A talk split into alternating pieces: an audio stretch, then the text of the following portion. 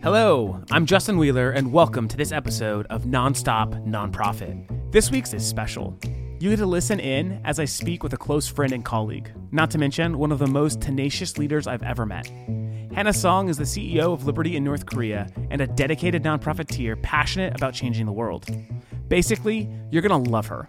Every year, Liberty in North Korea holds two galas that typically raise between one and one and a half million dollars. And these funds go directly to rescue North Korean refugees. Q 2020, a year that ravaged nonprofits' ability to fundraise as usual, and Link was left with a tough choice go virtual or go home. And when Hannah and the Link team do something, they don't do it halfway.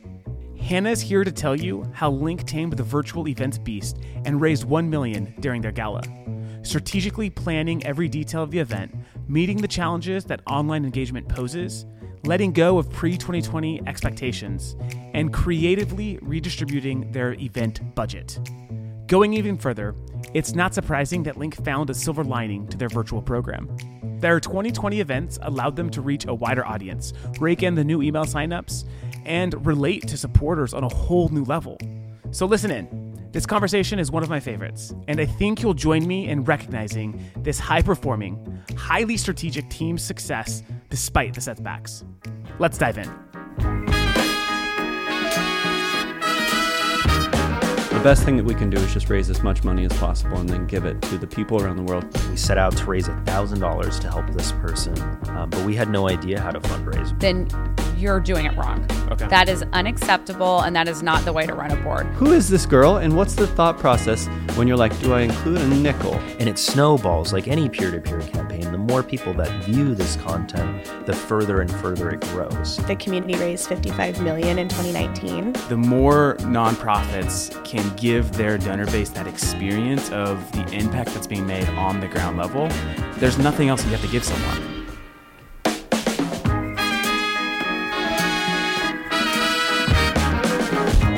This is Nonstop Nonprofit. Hello, hello. Welcome back to the Nonstop Nonprofit live podcast. Uh, for those of you tuning in, thank you so much. Very excited for today's guest. Uh, we're going to be talking about virtual events. And if uh, you all remember when the pandemic hit back in March, I think the number one question most nonprofits had on their mind was what are we going to do about our events? And quickly, nonprofits all around the country had to adapt and had to lean more into virtual experiences. And so today's guest is uh, not only uh, an amazing leader in the nonprofit space, dedicated to amazing work on behalf of the North Korean people. The organization is called Liberty North Korea. She's a good friend, and they are riding the coattails of two very successful virtual galas uh, after raising over a million dollars uh, between the two. And so please help me welcome Hannah Song to the show. Hannah, how are you doing? Hello. Thank you so much for having me. Absolutely. Thank you for for joining. I'm excited to dig in and and talk about the events. Uh, but before we do, would love if you could just share a little bit about yourself and Liberty North Korea. Yeah, absolutely. So, like you said, my name is Hannah Song. I'm the CEO of Liberty in North Korea, and we are an international NGO. We're a nonprofit based here in the US, but our work is really international, and we focus on the North Korean people. So, oftentimes when we hear the word North Korea, the first thing that comes to mind is probably Kim Jong un or nuclear weapons. Uh, but a big part of what we're working to do is trying to change the narrative around that. Uh, and of course, because we are working with the North Korean people in trying to accelerate change in this country on this issue that so often is just seen as being impossible and unchanging. So, one of the things that we do is we work directly with the North Korean people. We're on the ground helping North Korean refugees actually escape through a 3,000 mile sort of modern day underground railroad. Uh, and so, this is a very dangerous and difficult journey, but we essentially help them to get from China to Southeast Asia safely uh, and then work with helping them in their resettlement in free countries like the United States or in South Korea. Korea. Uh, and you know, for our goal is really just to work with uh, the North Korean people to accelerate change because we believe that the North Korean people will achieve their liberty, and uh, I firmly believe it's going to be in my lifetime. And so I know that you know, we miss having you work with us toward that mission, but it's an honor to be here today and to be able to talk about the work that we're doing too. Don't worry, you'll never you never get rid of me. I'll I'll always be around. But no, yeah, we as as Hannah mentioned, so Hannah and I worked together for over five years and uh, and that's why I'm so excited to to have her on today to, to share about her experiences. Um, so Hannah, when the pandemic hit, obviously Link does both East Coast and West Coast galas, you know, every year. What what was the initial sort of thought or strategy that you and the team were talking about as you were thinking about the rest of the year and how events would play out for the organization? Yeah, our galas are a pretty big part of uh, our fundraising strategy, as they are, as it is for most nonprofits. In a typical year, we would usually raise, you know, about a million and a half in, between the two events. We just started our East Coast event in New York just a few years ago, but we typically do it annually in LA also.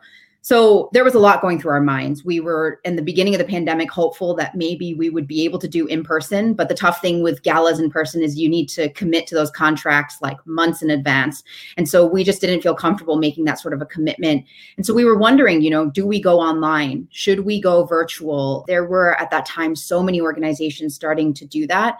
And we started to test out virtual events as well. Throughout the start of the pandemic, we started to do some of our own online events, just trying to gauge the level level of interest from our support base and even especially people that maybe we'd never reached before because most of our events were in person. And so we really went back and forth for a very long time. And to be very honest, we didn't actually decide to do the virtual gala event until probably maybe four four months or so before the actual event happened so it really came down to the wire. And um, we were wondering whether to just forego it altogether and to really just kind of consider it a loss for the year because we didn't know if we had the confidence to pull off an event. Uh, one of the things that we really believe in at Liberty North Korea is if we're going to do an event, our donors know that we focus a lot on the experience. The donor experience yeah. is so important to us, and especially for our major gift donors who are typically the ones that will come to our galas. And we like to pull off the best events that we can. You know, we want people to truly understand and to be immersed in the issue and the storytelling and be able to meet face to face with our North Korean friends and the impact that they're they're a part of making. Uh, and so we just didn't feel like we could communicate that and do that as effectively online and mostly because we'd never done it. And yeah. so I think that's where a lot of the kind of uncertainty came from and why we waited down till the wire to make that decision to actually go in this direction. Yeah. And just to underscore that point, I think this is important for for so many nonprofits is just Link's commitment to quality. Uh, I, I remember, I think one of the favorite, my favorite sort of gala setups uh, that that we did was it was back in New York. I forget the year, but is when we created that, and the the piece is in the office today. But when we created that wall, that wall of all of the North Koreans that had been rescued through through Link, you would walk by it, and you would just you would just be able to visualize and sense the impact the organization was having.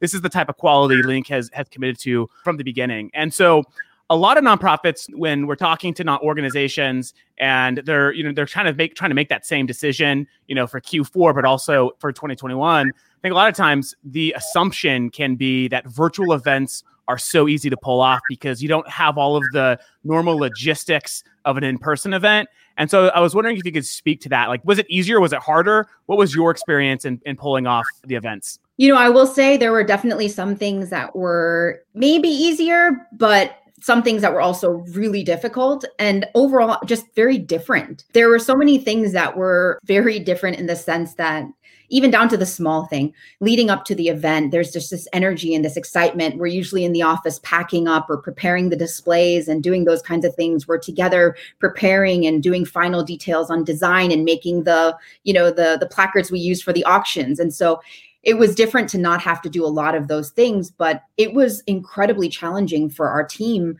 I'm very grateful that we have an absolutely amazing and scrappy team because you know, we essentially came together and made this decision to do it. And a lot of that was predicated on the fact that, hey, everybody would go off and kind of in their respective areas figure out if this was going to be possible and to be able to do it at the standard that we wanted to. So, you know, our media manager and also our main filmmaker, he was the one that had to do pretty much all of the production and he had to figure out what platform are we going to use? What type of technology do we want to use? Uh, how are we going to actually execute this? I mean, we did it out of our office in Long Beach, California. And so there was a lot of new stuff that we had to figure out how to translate into online and then decide how are we going to make the event as engaging as we usually would? So the night of you know and you were there justin it was so strange because usually when you're in front of an audience of people you get an immediate reaction. You see are yep. people responding to the stories? Are they responding to the ask? You know are they even there watching paying attention? And so our events in person you get that energy. You feel that. You feed off that momentum and you can sense when people are really connecting. And yeah that night of you're just staring into a camera. You have no idea what's going on. And so it's almost I, more intimidating right? When you're when you're looking into the camera and not into the audience you have no idea if people are listening watching you know i mean you're you're just all you can see is is is the camera. It's almost yep. more intimidating than standing in front of a couple hundred people. Exactly. um, but I, I think that's the you know the, the that uh, investment in the quality from from the beginning there right? So it was i mean it, you know, for for those of you that didn't see, which is probably most of you watching this, you know, there was a huge green screen setup. They had an animator work on graphics so that as different speakers were talking, different transitions were happening. You know, there was these really cool graphics happening. And, and when Hannah was doing parts of her speech, you know, there were pictures of Seoul, South Korea, and talking about our work. The run of show was so well organized and you know it, it would have been just as powerful in person you could have run the same show but you guys did a really great job just just turning into a digital experience and you know really bringing in, in, in the audience but the difference is in a virtual event right where it's just this I think the biggest being the night of, obviously, where you're not in front of people, you're just in front of a camera. How, how do you think that actually impacts the results or the experience for the people on the other end? Do you do you did you notice uh, any sort of difference on that regard? Yeah, absolutely. When you're in person and when you're in a room full of people that are equally as engaged, one of the things I always appreciate about our galas we're very intentional. We actually don't mm-hmm. sell tickets to our galas. It's it's by invitation only. And I think because of that, we're we're really able to bring in an audience of supporters and people that we know care deeply about this issue. So it's not a type of an event where people are talking during the program. And so I think when people are really laser focused and there's a speaker there live and it's um it's just an incredible opportunity to be there in person. And then when there's that energy during the giving part, you really feed off that and you feed off of each other and that energy in the room you don't really have that online. I think there's a different type of an energy and I think that through this event one of the things that that we learned and we saw was this platform, this type of an event, I don't think translates well, at least for us or for our specific audience, for kind of the gala audience, if if that makes mm. sense. So in the future, I probably wouldn't do a virtual gala again. Um, okay. I definitely go back to an in-person gala specifically for this uh, this part of our kind of our donor base where i do think that this type of an event works really well is actually for our much more engaged base of supporters like our grassroots supporters or our supporters who are actually international and all over the world globally where geographically right. they're not able to usually fly out and join us at our events when we have them and i also mentioned that it was really exciting for our grassroots audience because they probably wouldn't otherwise really be able to participate in like a gala type event or to sort of you know hear the stories from our north korean friends directly in this way. But also because they're so committed to the work to the issue a lot of our chapters had tuned in. It was really cool to see that. You know when you're working on a platform like this we did everything through youtube um, and we got all the analytics on the back end. It's pretty rare that you're going to have somebody that sits there and watches your whole program. I think yeah. our program clocked in a little over an hour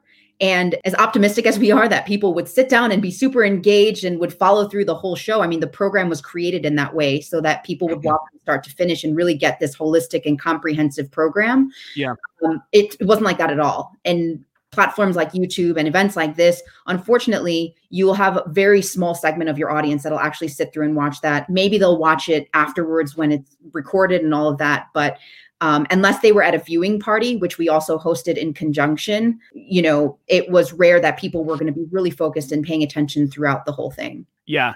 And just to kind of piggyback on some of the tech, so we have some questions coming in about like, uh, you know, what sort of technology and Link used a combination of different things. And so I'm actually going to pull up here on screen. There's two Hannahs here all of a sudden. Uh, no, but this was their campaign site. So uh, obviously, Funraise customers. This is a YouTube embed on a Funraise site where individuals could click to donate. Uh, and as you scroll down, you can see a live progress bar where individuals can make a contribution. And then the organization, so the, the media team essentially ran the program uh, through a software called OBS, uh, which is like a, a streaming software to help manage live, you know, events. It was originally used for gaming, and it, it's kind of uh, progressed into all sorts of different industries now. But it was what was was used to be able to actual run the, the program itself. Uh, and then individuals could make donations online through this campaign, make pledges through online forms. It was, you know, comprehensive in regards to what was used. There was not a single one kind of one piece of technology that was that could be used to run a virtual event. I don't think that exists today. It was it was definitely a combination of many different things. And so, how was that for the team? Would you say how how how challenging was it for the organization to you know they had all these moving parts, pre-recorded videos, live Zoom interviews, you know, during the actual stream itself, actual individuals in studio presenting. So, talk to us a little bit about the coordination effort it took to bring all that together into a, a very smooth one hour program. I mean, it was incredibly stressful. So, our, our filmmaker, Chad, is he's like a, a, a, digital ninja you could say. The way he pulled all of this together it was absolutely incredible. And he had never done anything like this before. So this had taken a lot of preparation leading up to it he had done the research himself, had tried to figure it out, had reached out to get help where he needed to. And like you said, on the fundraising side and on the actual like the side where we we embedded the YouTube video on our Funraise page and we actually also connected our Facebook fundraiser with the Funraise fundraising pages, which was really great too, because a lot of our, especially like our, our board members, when they were creating their kind of virtual tables, that was like their fundraising teams or their personal fundraising pages. And a lot of them preferred to do the fundraising through like Facebook. And so that was really helpful for them too. But again, kind of going back to pulling all of these different elements together, Chad was really a brilliant person in terms of figuring out how to pull all of these elements together. And again, I think it was tough because we had never experienced done something like this before. And so we're pulling in a bunch of different things that we're using from different softwares, especially free software. We tried to where we could to keep costs down utilizing free software. And not only that, but Chad was the one editing and cutting together some of the last minute videos we ended up having to make and then going into the pre-production and then having to actually run the production of the show during the event. And so we were really fortunate that we had one person that we had hired to help with that. But I think one of his biggest regrets was actually not having more help as well, doing like mm. audio and sound and things like that. And so yeah. it did require a full team for sure to run all of this. And there were definitely moments where during the dress rehearsal the day before, we suddenly ran into this moment where we were like, oh my gosh, we were supposed to do this live call. We were supposed to do two live calls. And we realized that for some reason the audio wasn't pulling from one of them. We couldn't be logged into the same Zoom. The setup was going to take too long to log out of one and into the next call between like the time frames.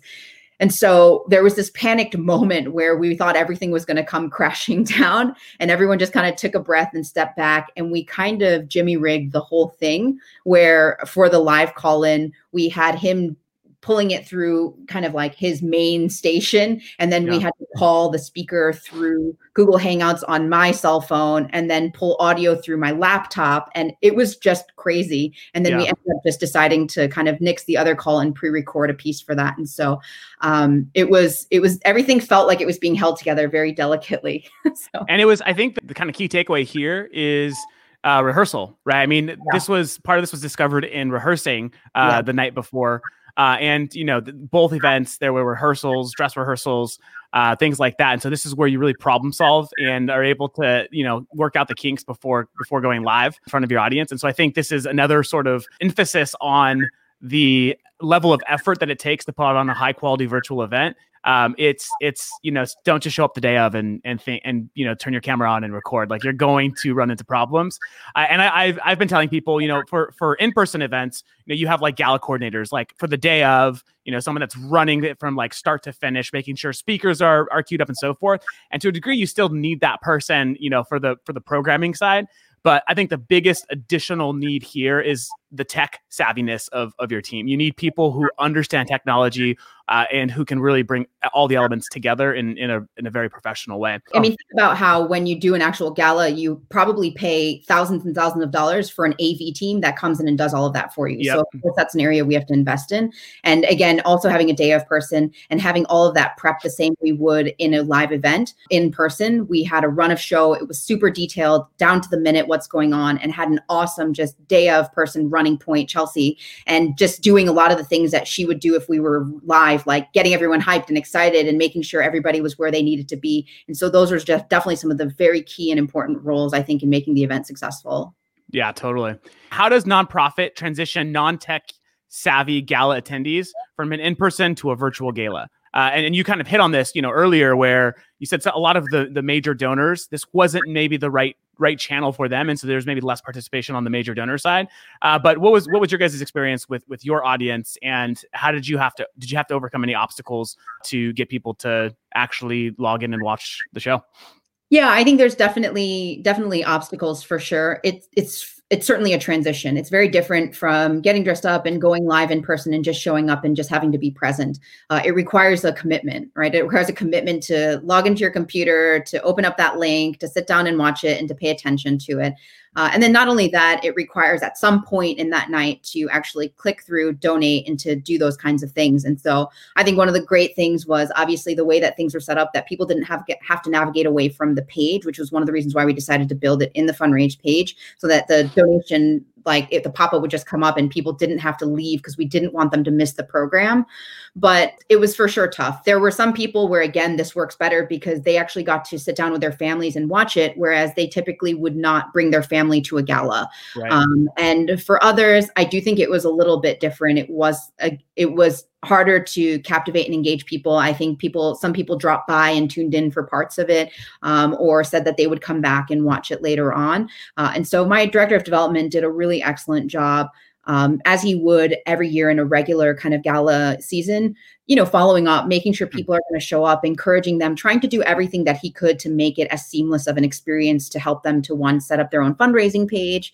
to two, be able to invite their all of their friends and networks. And by even doing fun things like having a quote unquote virtual table. Hey, do you want to invite people to sit at your virtual table with you? Some of our friends on social media, you know, different sort of influencers and and folks like that that really support what we do. It was the same thing. It was really cool that they were like hey come sit with me at my virtual table and invited their audience and followers to come and kind of participate or to donate to their personal fundraising pages too. Yeah I think there was a bit of a definitely it was a bit of a transition to try to get the usual crowd to fully engage in this. But again, I think the trade off was that we were able to engage a lot more of an audience that typically wouldn't have been able to come to our in person galas. I think that that was really awesome because I think even beyond just the dollars raised, for this event. Another positive outcome from this was, again, reaching people that we usually aren't able to reach. We actually reached a lot of new people. We had over uh, a thousand new email signups um, oh, in our RSVPs. I mean, we actually had probably, gosh, I'm trying to remember here off the top of my head, a few thousand RSVPs to the event. And then when we look back at the views, there were definitely a few thousand views, but again, it came at different parts of the of the evening, or it came in terms of like afterward. After, yeah. back and watch the video. Okay. Um, so that was also a really positive thing was the opportunity for acquisition to acquire new donors, to acquire new supporters. And we had been doing a lot on our YouTube page to really optimize our YouTube channel. And that was really positive because the algorithm picked up our YouTube live event and actually oh, nice. bring in a bunch of new viewers as well. Oh, cool. So, got did it get featured on YouTube's? It didn't get featured. Um, okay. it, what ended up happening was it ended up getting recommended though, and oh, it was interesting. It was really random. Some of the videos it got recommended off of, and so you know, nonetheless, it was really great because again, that was where you know my social media person, she was really dead set on being strategic around how we were reaching out and using social media to try to capture as much reach and eyeballs on the event as possible, and to try to just invite as many people as possible to come in and participate. Yeah. Do you know off the top of your head how many like how many people from around like how many different countries throughout the evening and have watched after the fact? Like what was sort of the international reach of of the event? Oh, man, I don't know exactly how many countries, but I do remember it was pretty incredible. I mean, we had people from Singapore, Brazil, Australia, Nepal, India, South Korea, Canada, US, obviously. It was all over the world. Yeah. Yeah. And I think even after the fact. And so, again, those analytics are key. It was really Yeah. great for us to be able to go back and to look at analytics and to see kind of where people were coming from, how long were they watching, what was their level of engagement, all of that. Totally. Makes sense.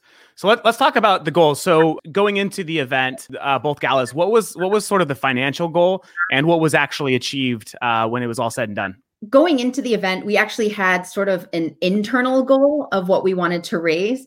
And so our internal goal was about 800,000. Okay. And when we were kind of looking at that, we were saying, hey, you know what? Let's really just go for it and let's try to hit a million. And so that was really ambitious for us again because we had never done a virtual event. Yeah. And uh, and so I think that we said, you know what, let's really try our best. And so a big part of what we tried to do that helped to make the event successful. By no means did we raise all of that the night of. Um, Yeah. Again, director of development, he was really busy behind the scenes. We still reached out and got sponsors like we usually would. You know, he was definitely talking to our our uh, some of our biggest donors and supporters to make sure that you know he could talk about getting pledge commitments up front and things like that. The same things he would usually do when we would have an in person gala.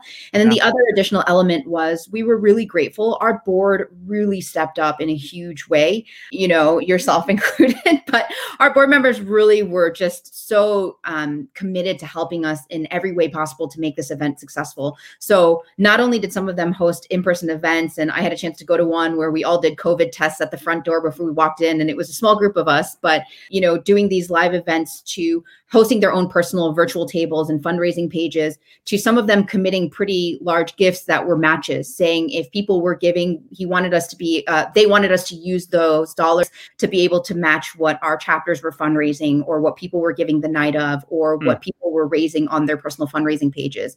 So i have to say that i think that we were able to raise what we did which you know dollars are still slowly kind of trickling in but you know it was a little bit over a million a little over a million dollars and Yeah.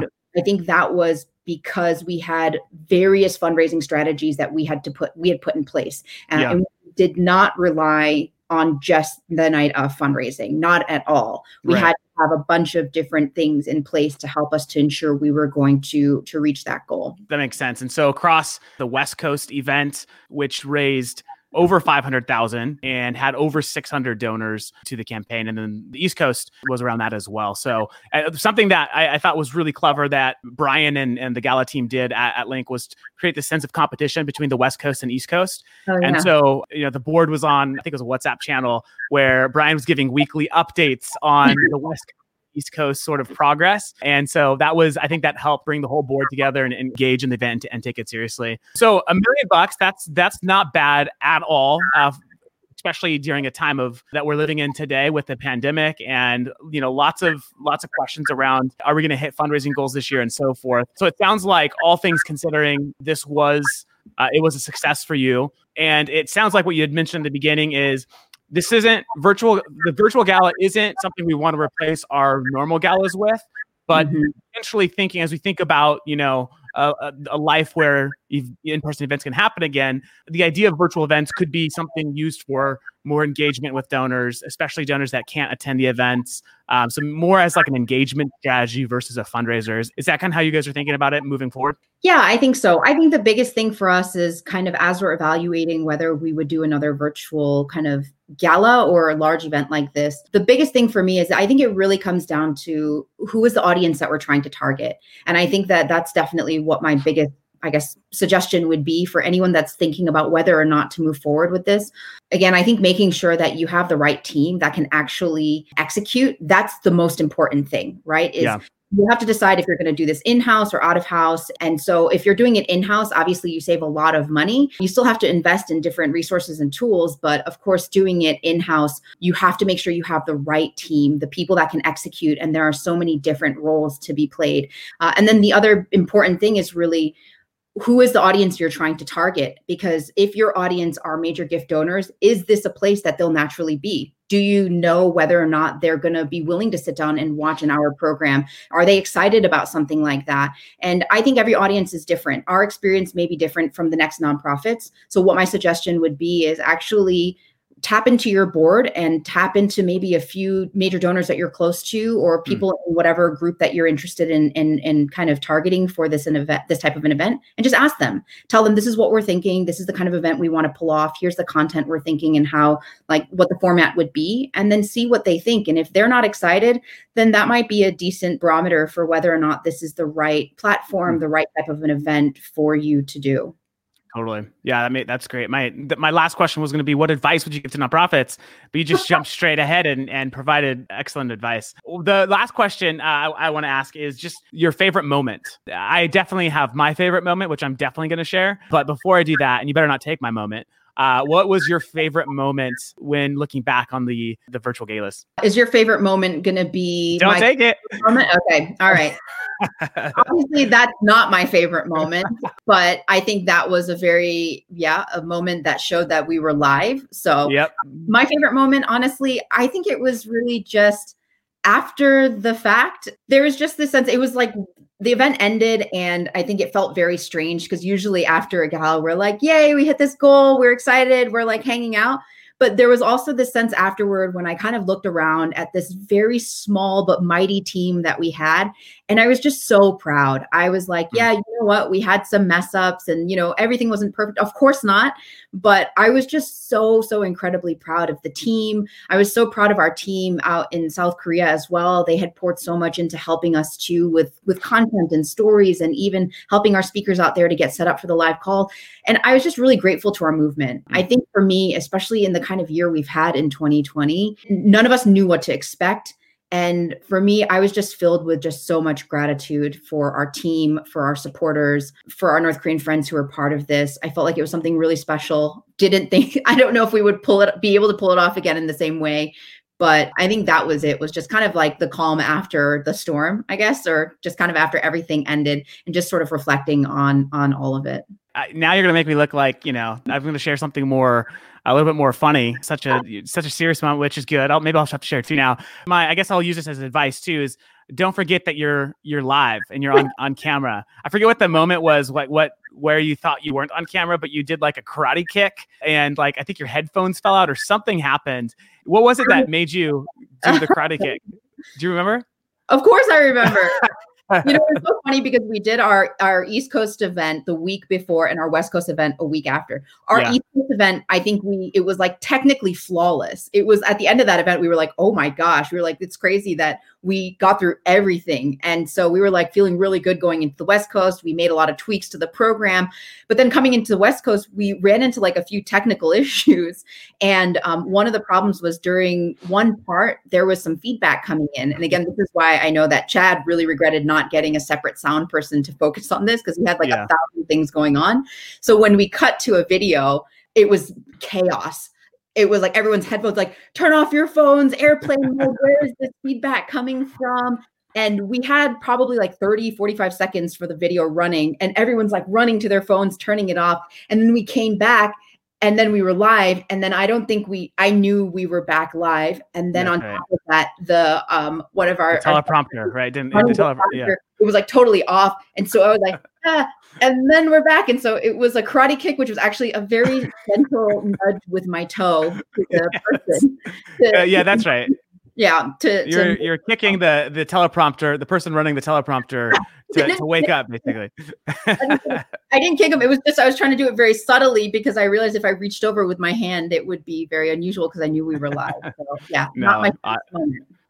It was awesome though. But um, Hannah, seriously, thank you for for joining us uh, today and sharing uh, your experience. I know it was a, a, huge team effort. On top of the great success, raising a million bucks, doing something you guys have never done before.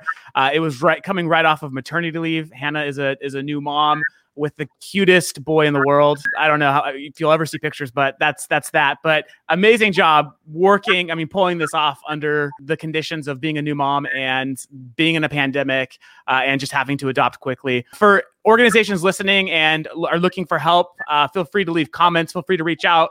Uh, you can find us uh, funraise.org. Uh, we can help with your virtual events if you need help as you think about your strategy for 2021. Uh, but again, Hannah, thank you so much. And until next time, which hopefully is wine at your house tonight, right? Yep. I'll see you there. All right. See you there. Thanks, Thanks Hannah. Bye. Bye. Thanks for listening to this episode of Nonstop Nonprofit. This podcast is brought to you by your friends at Funraise, nonprofit fundraising software built by nonprofit people. If you'd like to continue the conversation, find me on LinkedIn or text me at 562 242 8160. And don't forget to get your next episode the second it hits the internets. Go to nonstopnonprofitpodcast.com and sign up for email notifications today. See you next time.